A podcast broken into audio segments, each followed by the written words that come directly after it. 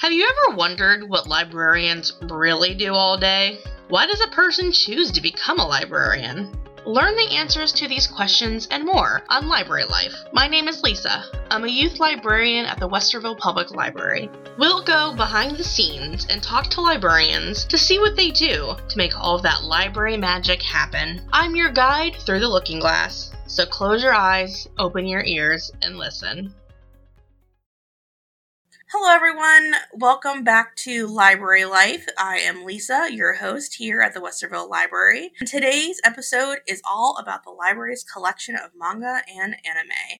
We are here with Jonathan C. I'm going to let him introduce himself and tell you a little about himself. Jonathan, say hello. Hello, I'm a page here at the library, which basically boils down to meaning that I take books that have been recently returned and checked in and put them in their proper sections within the building, as well as then search for requested items and check those items out to their respective patrons. He's the reason that you can actually get things at the library. let's dive right in. Can you explain what manga and anime are? Uh, sure. Uh, to start off, manga are comic books and graphic novels originating from Japan, known for distinctive and expressive characters, as well as intriguing, complex plots and fantastical worlds. With anime usually serving as an animated adaptation of various manga, which also originates from Japan. Though some anime can sometimes have no base source material, or in some cases even deviate from the source material, with both usually aiming towards a young teen to adult audience, though there is definitely manga and anime aimed at children as well.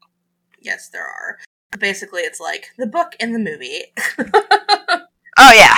and how long have you been reading and watching?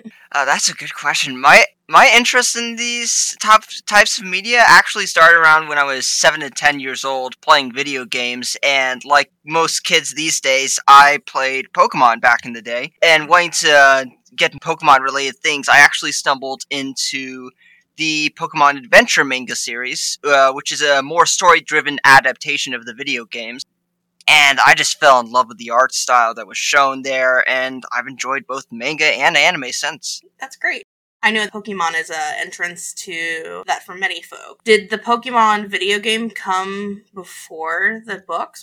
The Pokemon video games came before the books, and the games were more on collecting like little creatures and such, less so of a story focus. And then the Pokemon Adventure series basically took adventure that happened in like those base games and then expanded into a story making the main protagonist a character with with different emotions and drives to do things.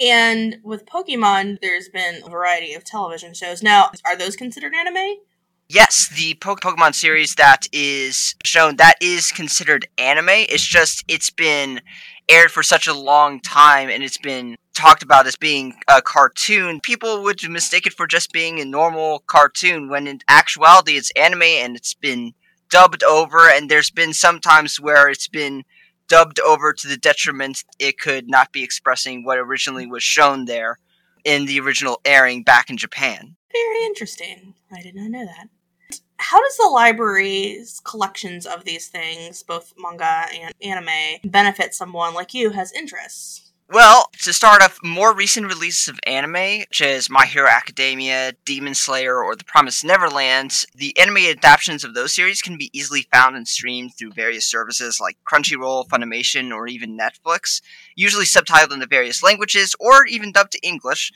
though all older titles in the series are not as available and some may not even be subtitled or dubbed. And the library actually helps greatly in that in that they have series on DVD or Blu-ray as anime that you might not be able to find on certain streaming services or in book form in manga. Sometimes manga is hard to find online to be read read, and the library proves a reliable source to be able to get these books and read it without fear of going to some off-brand site that might give your computer some viruses or something like that.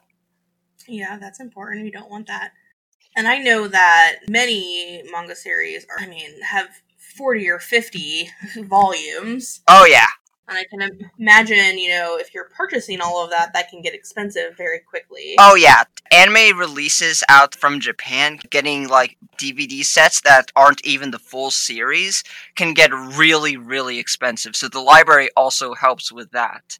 Mm-hmm. And another thing with anime films in particular, most of those don't get widespread theater releases outside of Japan.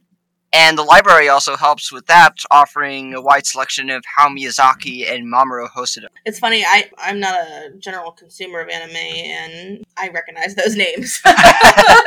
yeah. So they're popular enough. Yeah, those two are like the big mainstays that most people know, and I highly recommend those films. They're just fantastic films overall. Great. And how do you stay current with all the new series that come out? Well, as I said, I usually go with Netflix, Crunchyroll, Funimation, making sure to keep an eye out and looking at those um, services related to anime and manga. What do you do when a series you want to read or watch isn't available? Oh, yeah. So, as an example here, one of my favorite anime series is called Gundam, which is a part of the real robot mecha genre that's been actually going on since 1979. And looking through the Westerville Library collection, we only have like an incomplete collection of the spin off Gundam Wing series. And actually, through browsing Search Ohio the other day, I found that other libraries in Ohio actually have more of Gundam Wing, as well as a much harder to view series within the Gundam sub series called Turn A Gundam. So, if the Westerville Library doesn't have all or any of the anime or manga series you're looking for, definitely try looking through Search Ohio. I highly recommend it. Yeah, it's nice. For those listening who've never used Search Ohio before, it is a network of Ohio libraries where we can request and send things back and forth to each other. It's not immediate. I mean, it's not a download. But, you know, it's like mail. we get things in the mail and we send them back and forth to one another. Great. Oh yeah, like I already put my reserve on like the entire series of Turn A Gundam, so I can watch it again. Especially now when there's not so many things you can do because of social distancing with other people. Getting into new manga or anime, which are, you know, in depth series, it's a good thing to take on. Yeah, definitely. Keeps you engrossed in a world that's not our own. Alright, is there anything else you want to share about the library's collection? Do, one thing I want to say is if you do try an anime film or series or manga and you don't end up liking it, there are plenty of different series and films to try that are different from what you may have already tried as your introduction to those genres, rather medium, because anime and manga are actually not a genre, but rather a medium from another country containing many different genres. So, for example, pulling from the library's collection, we actually have a collection of Junji Ito's short horror manga stories for adults, Yotsuba, a slice of life manga series for kids, or the Dragon Ball Super anime series, which is an action adventure series for teens. And as well as that, there are the Hayao Miyazaki and Mamoru Hosoda films, which are great for the whole thing. That's awesome. And for those of you who have never picked up a manga book before, they are backwards because they're from Japan. So you actually start reading what would be our typical end and you read forward. I have a cute little story to share. Previous place I worked, I had a boss that was not very book savvy.